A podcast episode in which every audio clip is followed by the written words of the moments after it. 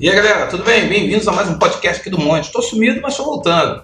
E hoje eu vou falar com vocês sobre o tema, o primeiro tema de redação do livro Uma Janela em Copacabana, da UERJ, que foi o combate eficiente contra a marginalidade. É uma questão de força ou inteligência?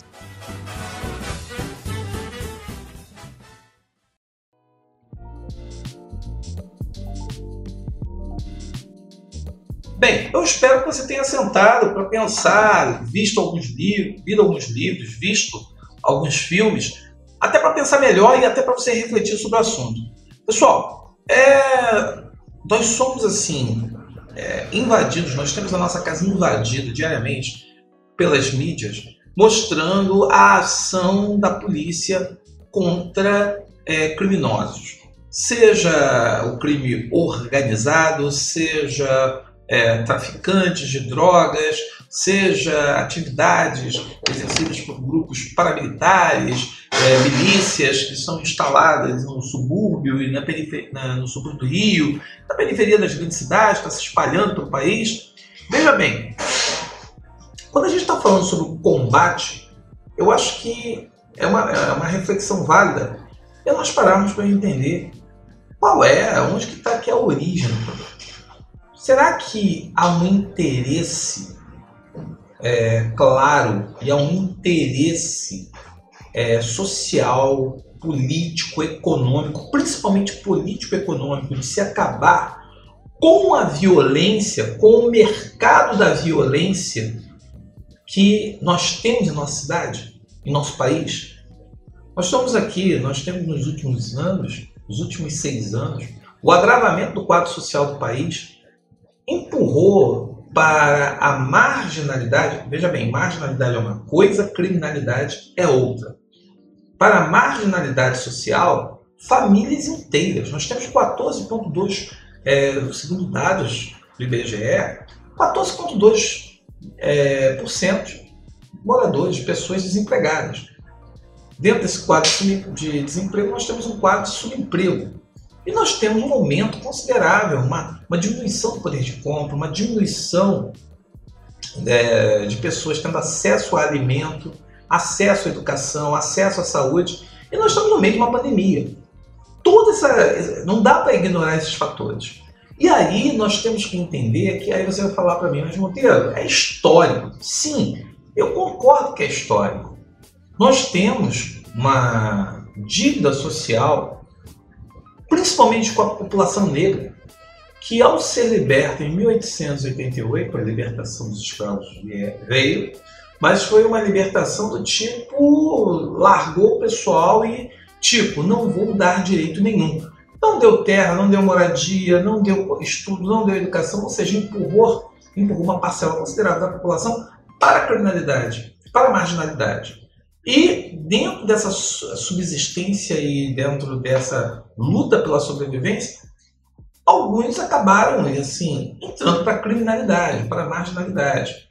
E veja bem, porque havia uma utilidade de usar, sim, essa população marginal, transformá-la em uma população criminal.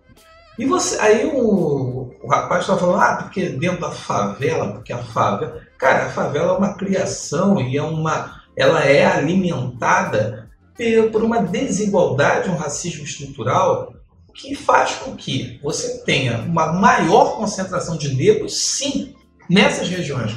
Mas essa concentração é proposital, politicamente e socialmente, economicamente proposital. Então a gente para analisar isso aqui, a gente tem que entender que existe sim grupos econômicos, porque nós não podemos ignorar que hoje você tem é, várias, vários aspectos a serem analisados e não adianta.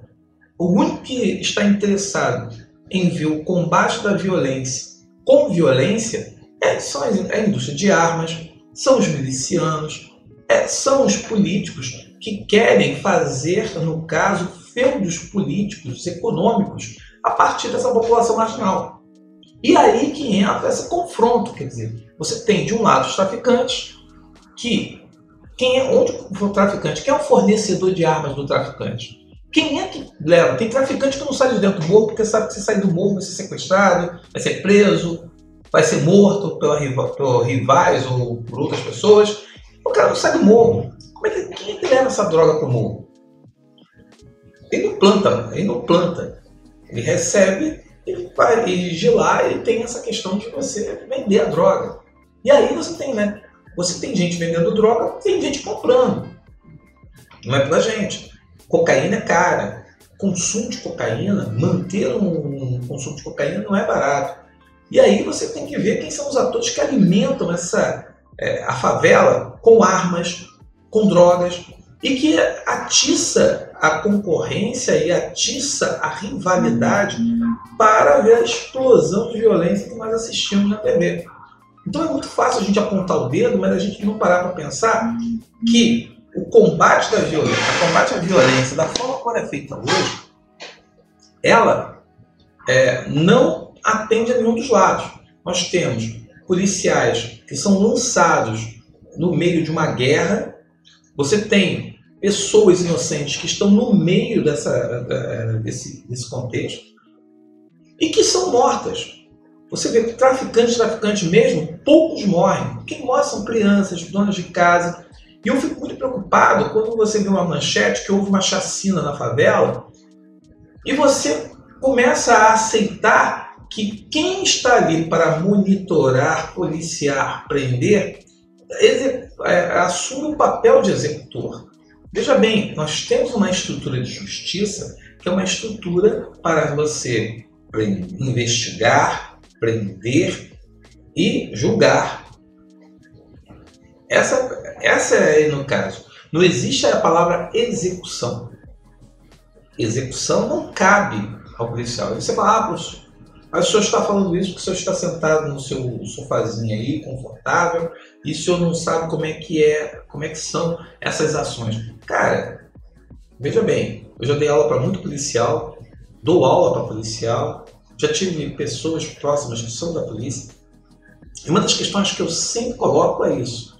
Onde está o serviço de inteligência? Eu não preciso botar o cara para entrar na favela para poder ficar trocando tiro, o tiro. Quem fornece a munição? Como é que a munição chega à favela? Isso é serviço de inteligência. Vamos rastrear as balas, vamos rastrear as, as armas. Cadê o controle das fronteiras? Onde que está, no caso, quem, está, quem são os personagens envolvidos e que são parceiros dessa, dessa criminalidade? Porque o cara que é o dono de tudo, o cara está tomando champanhe na frente da, de frente para o mar. E o cara não é. E quando a polícia chega à casa desse sujeito, ele sabe que tem um advogado lá que vai, que vai sustentar e vai fundamentar. Então, assim, a força, o uso da força para chegar e combater ela acontece com os pobres, com as pessoas que, que moram em periferia, que moram em subúrbio e que sofrem um preconceito que se mora na favela é marginal, é bandido. Se morreu, é bandido. Se morreu, merecia morrer. Ah, era uma criança. É incrível quando morre uma criança na favela, logo surge um vídeo botando a criança com um, uma criança qualquer com uma arma na mão, dizendo: "Ah, pega aí, ó, tá com pena, adota" essa, essa questão, assim, essa questão da, de chegar e querer legitimar o que não tem legitimidade. É para a gente chegar e refletir. É para a gente justamente colocar em debate. Então, quando a gente colocou essa, quando eu coloquei essa proposta e o Espinosa, que é uma, que é um, um delegado, que antes da ação ele busca a pesquisa, a investigação, a reflexão, procura juntar os pontos para poder levar a ação, a nossa polícia, de repente, precisa sim ser mais é, ligada a esse processo. Precisamos investir mais em tecnologia, em pesquisa, em investigação, e isso daí, com certeza, vai evitar muita violência, muita letalidade em ações praticadas em comunidades, nas ruas e no cotidiano. E se a gente parar para pensar que é, para ver tudo isso você tem que haver um interesse político, para que haja esse investimento, é, aí a gente tem que pensar até quando as pessoas estão. É, há uma vontade de não haver tanta violência, tantos problemas no cotidiano. Então, a reflexão, o ponto de reflexão, eu sugeri o pessoal ver Tropa de Elite 1 e 2, sugeri, a pessoa, a galera assistir Notícias de uma Guerra Particular e também eu falei com o pessoal para poder ler o Cidade Partidos do Ventura. São indicações que quando você lê, você para para refletir e você observa que há um interesse, há um investimento pesado e existe uma indústria do medo. Eu quero que as pessoas tenham medo, eu quero que as pessoas tenham cenas de violência. Por que isso? Isso movimenta um comércio milionário, muita gente ganhando dinheiro e a própria questão de, de, alguns, de alguns policiais, no, no sentido de posto de comando, que não acabam fazendo suas empresas e acabam fazendo, se envolvendo com a política e que acabam usando isso como um instrumento de manipulação e de conquista de poder.